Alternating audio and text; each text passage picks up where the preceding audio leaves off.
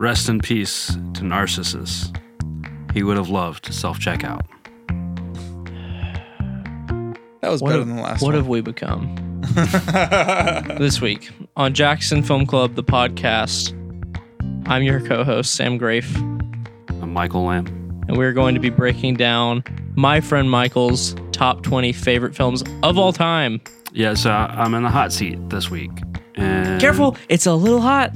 Uh, I'm going to be going through the top 20 list. So I started last year compiling top 20 lists. I would ask people to give me their their 20 favorite movies. And this is the list that I have made. Yeah. So Stick around to find out if it stinks or not. big yikes. All right. So number 1, Just run down them pretty relatively quick. The Truman Show. Number 2 is Spirited Away. Number 3 is Princess Mononoke. Number 4 is Paul Schrader's First Reformed. Number 5 Moonlight. Number 6 Hereditary. Number 7 Ex Machina. Number 8 Blade Runner 2049. Number 9 Midsommar. Number 10, Manchester by the Sea. Number 11, Drive. Number 12, No Country for Old Men. Number 13, Pride and Prejudice. Number 14, Mary and Max. Number 15 was Bo Burnham's What? Number 15, that was number 15. Number 16, Scott Pilgrim versus the World. Number 17 is Sound of Metal. Number 18, Knives Out. Number 19, Her.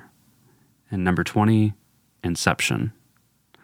Not bad. Not bad at all. Sam, uh, what's the percentage of this list that you've seen? Um, I've seen 14 of them. Oh, shoot. I just, hang on. Give me a second. Scroll to the bottom. Yeah, I messed it up. I've seen 14 of them, so 70%. Nice. Yeah, not bad. Uh, and a lot of these are uh, on my favorites. Not a lot of them are on my favorites list, but a lot of them I love, like really love. Like um, just to run down ones that are on my favorites list. Also, Truman Show, uh, No Country, uh, Inception. Those are on my on my list. But then Knives Out, I love. Um, Scott Pilgrim versus, the World, Sound of Metal is great. Um, yeah. So I, I like a lot of the ones. I like a lot of your list. I haven't seen um, either of the anime picks. Um, Oh, you're talking about the Miyazaki's. I guess that's not anime, is it? They're just animations. So, so I, I, I'm, I'm not gonna be that guy. Uh, I actually, I think the the main difference between like anime and then these films is the same difference between like animated series and movies.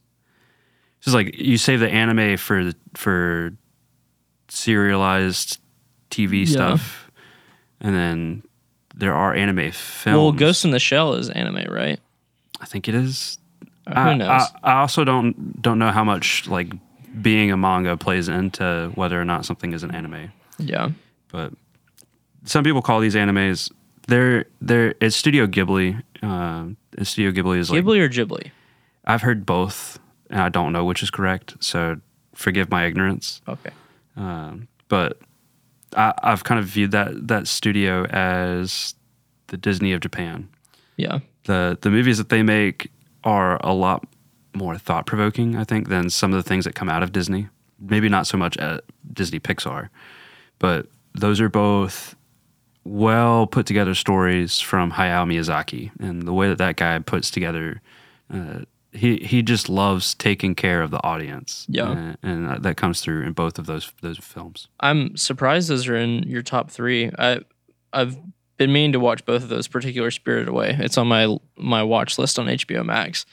Um, So one of the reasons that I mean th- these top three these are these are films that I saw in high school. So these have been formative for movies that like impacted me so much that like I'm still talking about them twenty something years later. yeah, Um, I, there's a lot of movies that I saw in middle school and high school, and I couldn't tell you the first thing. I couldn't even tell you whether or not I saw them. But Yeah. these three in particular. Uh, before we get into the stuff that we've both seen that we can actually talk about, what is Mary and Max? I've never heard of that. Oh, Mary and Max. So I remember seeing that. That was on Netflix for a while. It's just a, a short story, um, or I think it's like a, a half an hour film.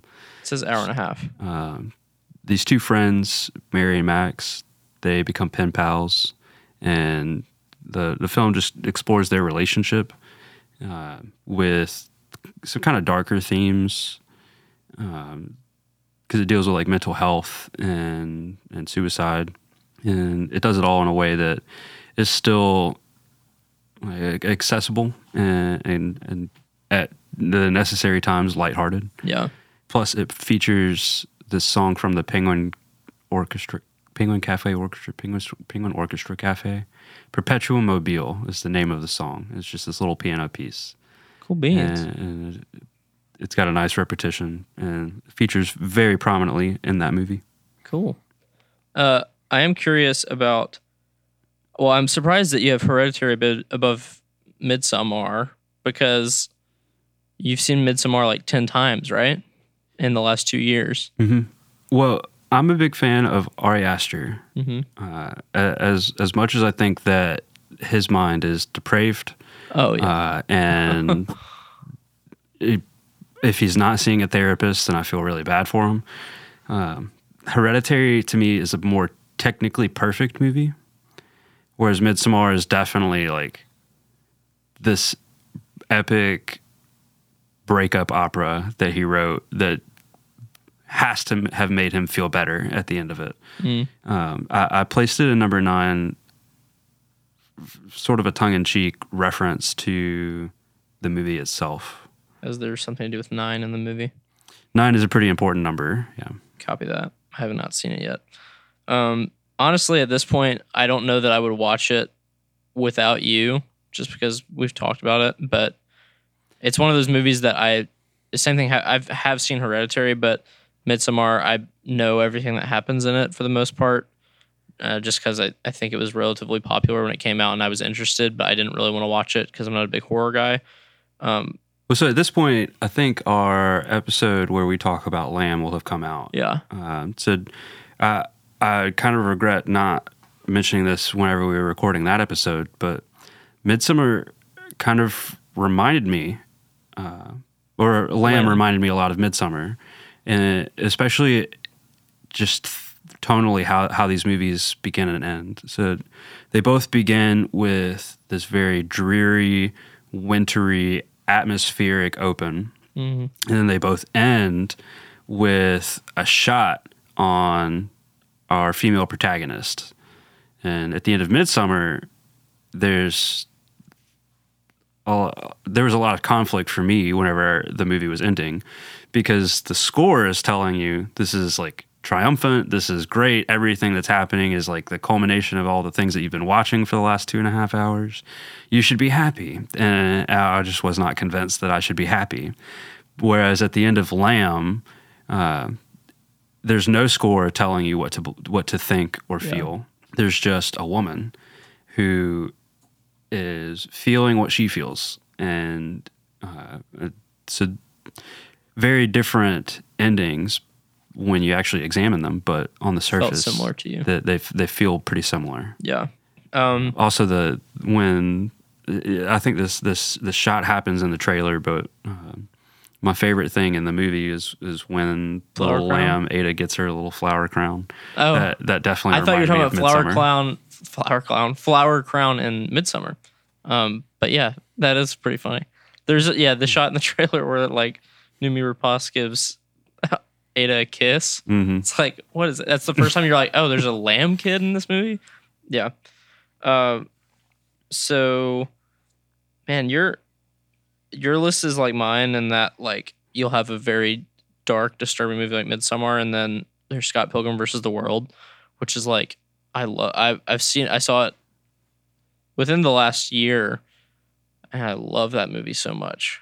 I think so. You you pointed out uh, I've watched Midsommar. I've logged it on Letterboxd I think eleven times. I've probably watched it more than twenty times. Get some help. Yikes. uh, the the only other movie that I know of that I think that comes anywhere close to that that number of rewatches in my life is Scott Pilgrim versus the Really? World. So you've watched Midsommar in the last two years more than you've watched any other movie in your life? Just about? Probably, yeah. Oh my gosh. I say that I'm studying it. I think that's a healthy, unhealthy way for you to cope with the fact that you have an obsession with a disturbing, depraved movie. But keep telling yourself that. Okay, this coming from the guy who hasn't seen it.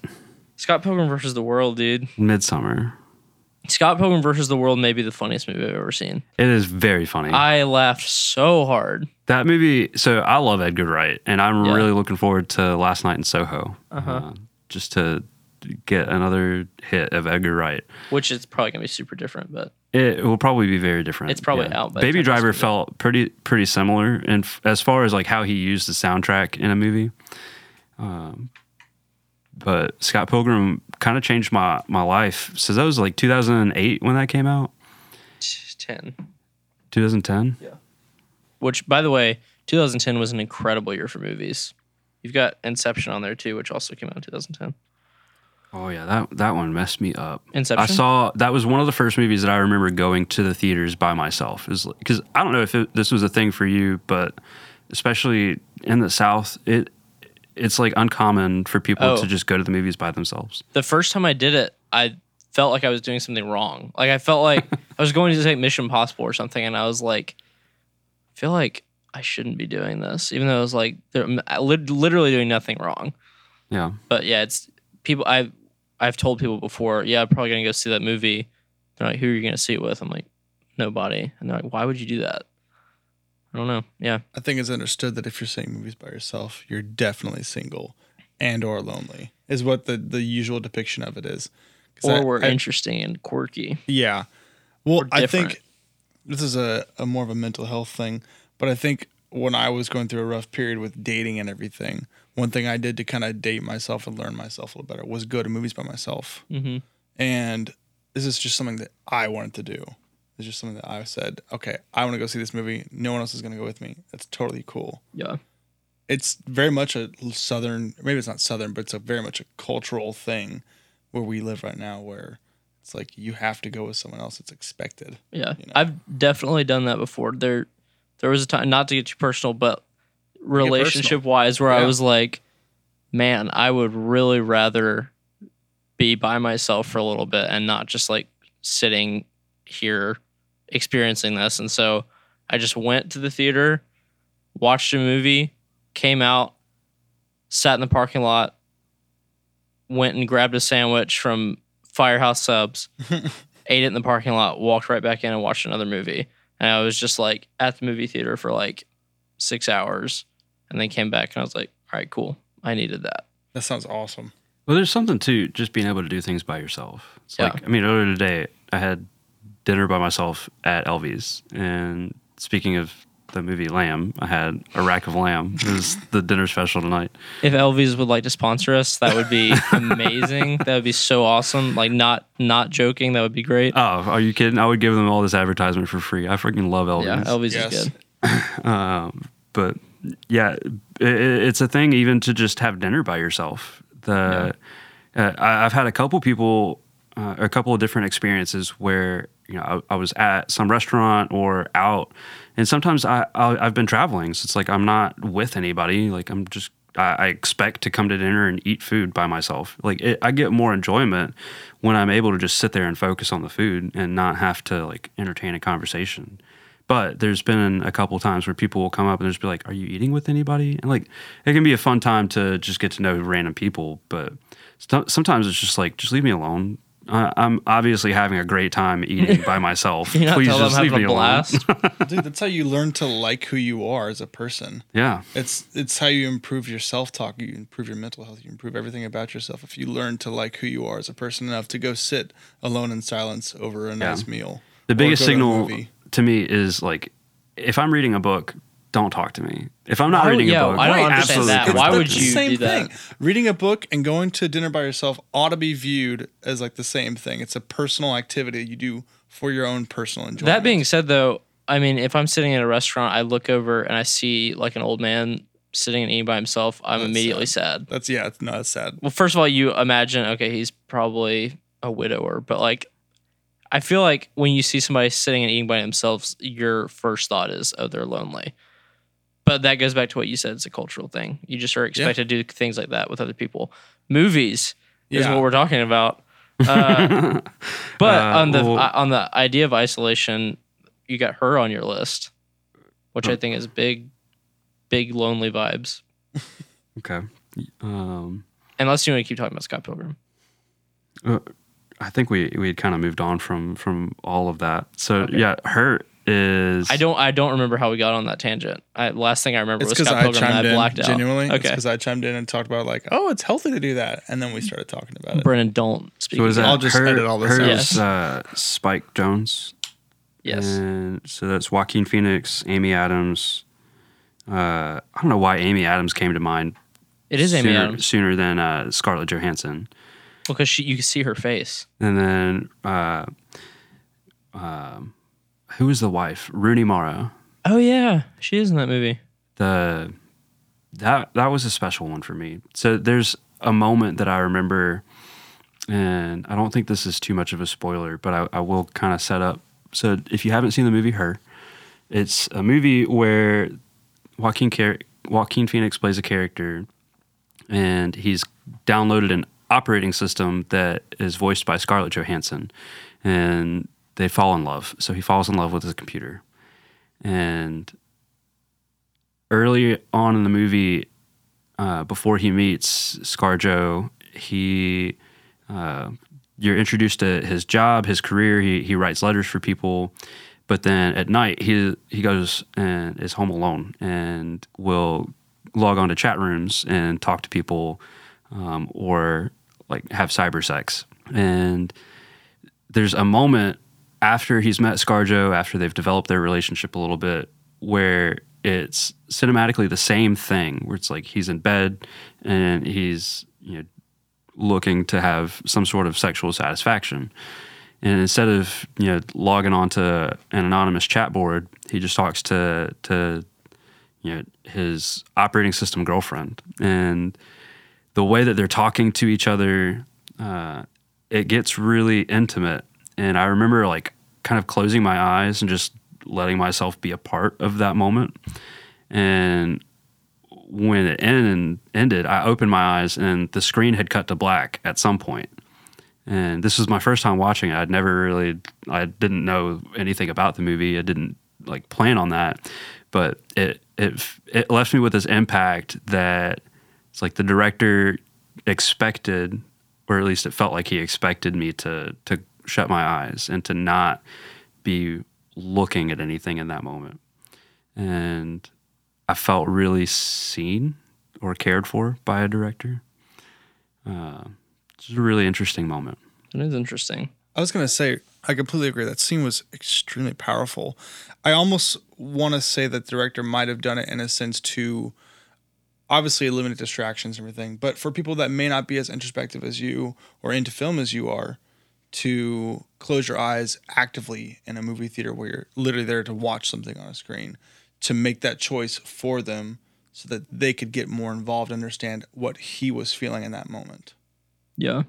Like kind of force you to close your eyes. Yeah. Yeah. Does that make sense? Mm. Okay. Yeah, so it's like the director obviously wanted everyone to end in the same place there in that moment. It's like he wanted everybody to be focused on like this is what their relationship looks like. This is how they talk to each other. Mm-hmm. It's like stop looking at the pretty thing on the screen and just pay attention. Which it This- is a very pretty movie. It is a very The pretty cinematography is incredible. Uh, so I think that when it comes to to the nature of storytelling, knowing when a moment like that happens and knowing to do something like that, uh, that that takes talent, and I respect the hell out of Spike Jonze for that. Yeah, I haven't seen any other Spike Jonze movies, but I I do need to get on that.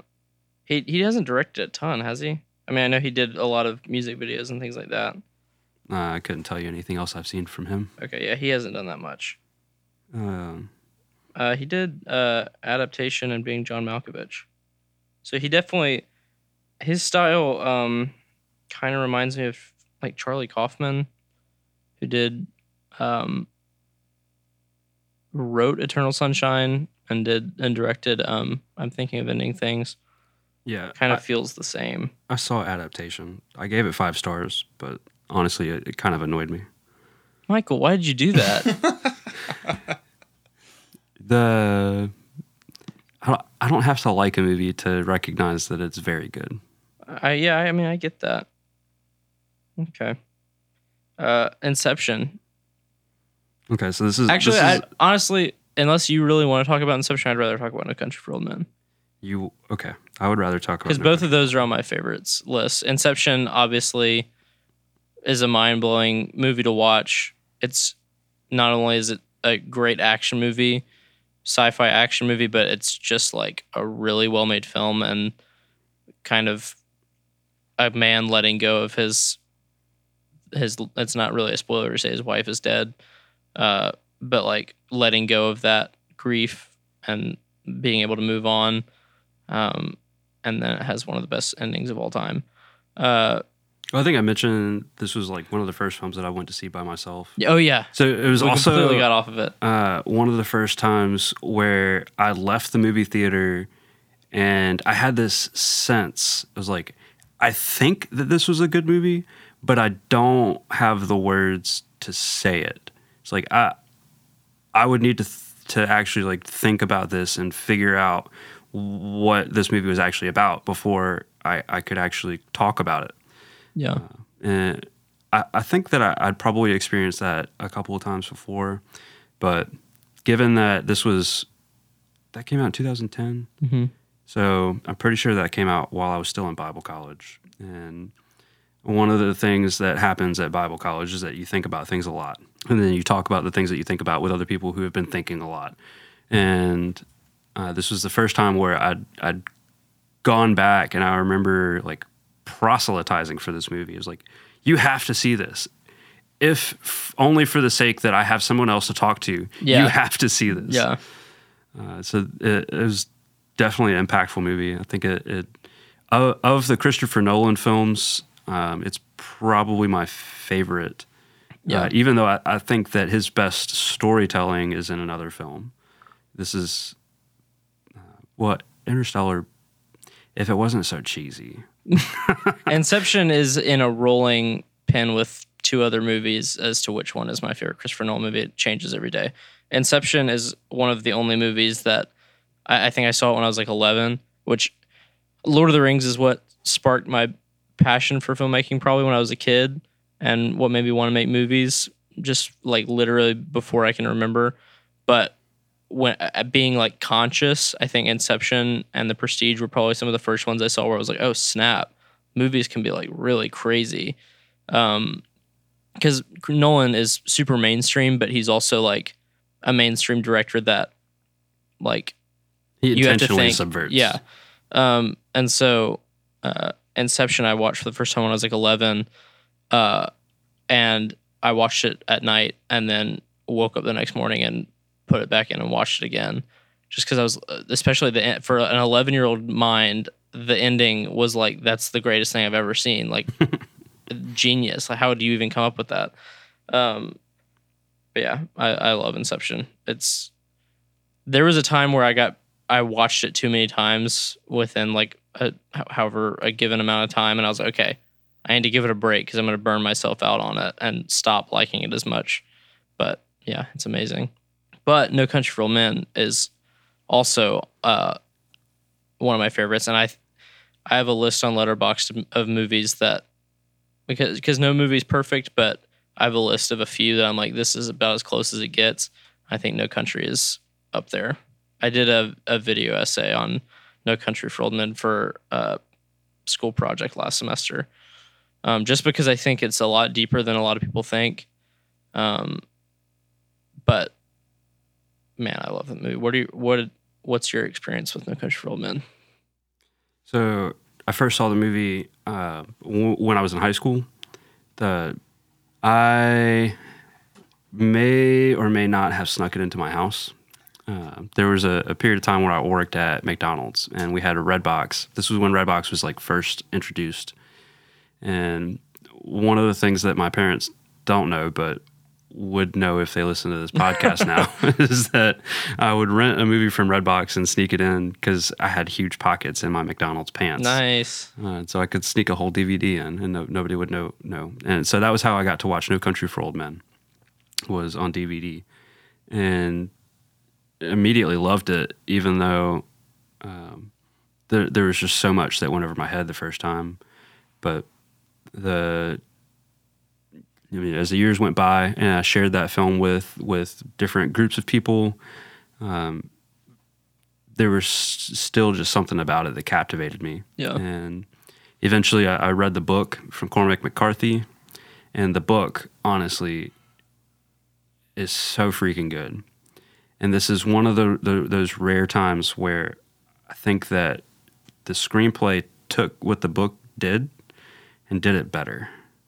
Um, not, I mean, there's just a, a, a couple plot points that are different uh, in the movie, but the way that the Coen brothers brought Anton Chigurh to life Yeah. was just so terrifying, Yeah. tangibly terrifying.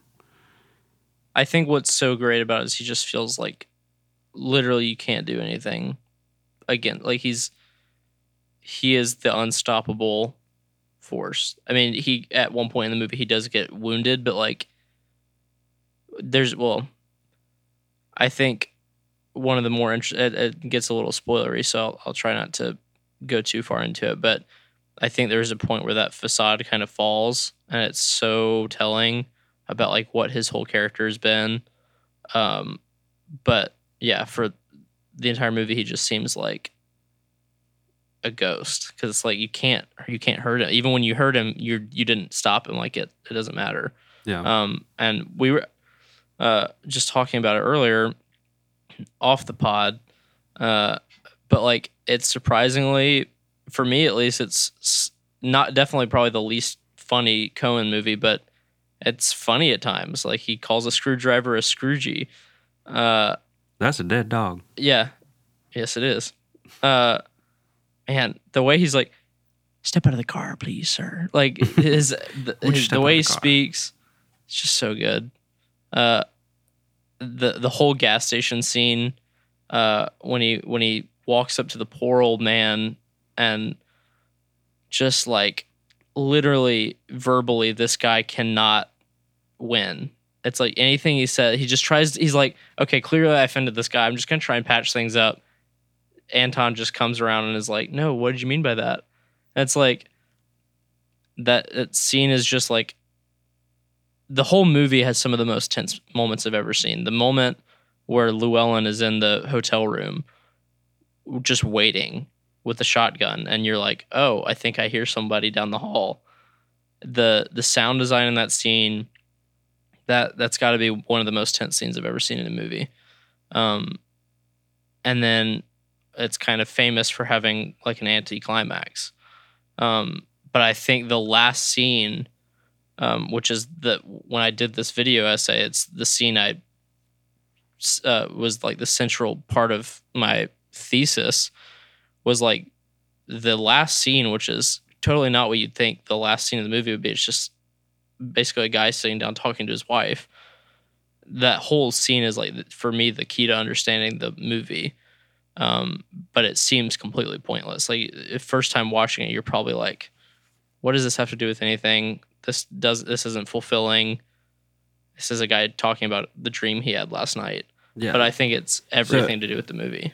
I absolutely love the end. Yeah. It, it's because of those two dreams that he tells. Yeah. Because uh, I used to think on, that on, f- on rewatches, I, I kept trying to figure out because there's these archetypes, right? The character archetypes. Yeah. There's, uh, Anton Chigurh is obviously the bad guy, and then Llewellyn Moss tries to be the good guy, but he's kind of morally he's kind of an idiot. he's morally complex. Uh, I don't I don't know that I would say idiot, um, just because like I he- think he thinks he's cooler than he is. he makes a lot of decisions that make sense and they do a good job of showing the those decisions being made on screen and it also makes sense to the audience like oh, Yeah. he's thinking about this right now. Yeah, without dialogue. uh, yeah, without dialogue, it's hard to to really communicate like that.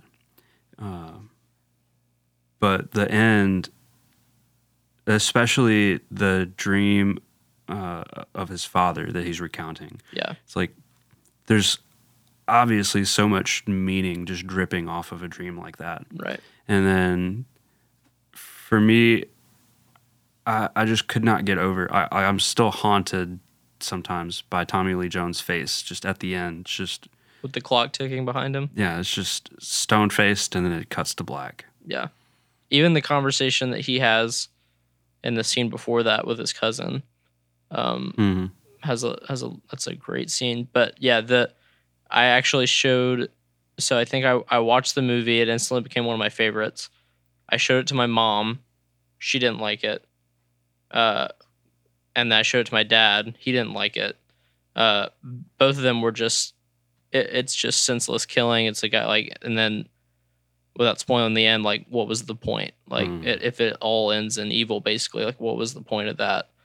Um, and then I gave my interpretation of what I thought the dreams meant, and then my mom was like, "It's not a bad movie."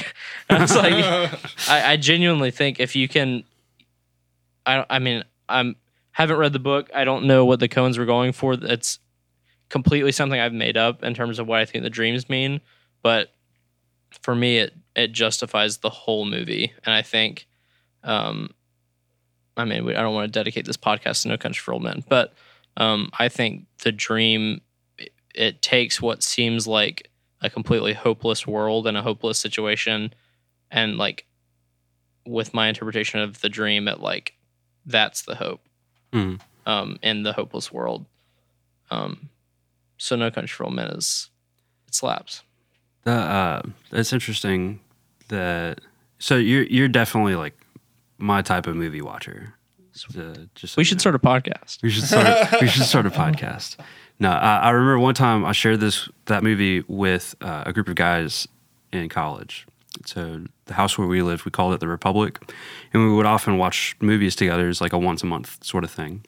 And one one month it was my time to pick a movie, and I picked No Country for Old Men. And I remember at the end of it, uh, when it cut to black, like there's just silence.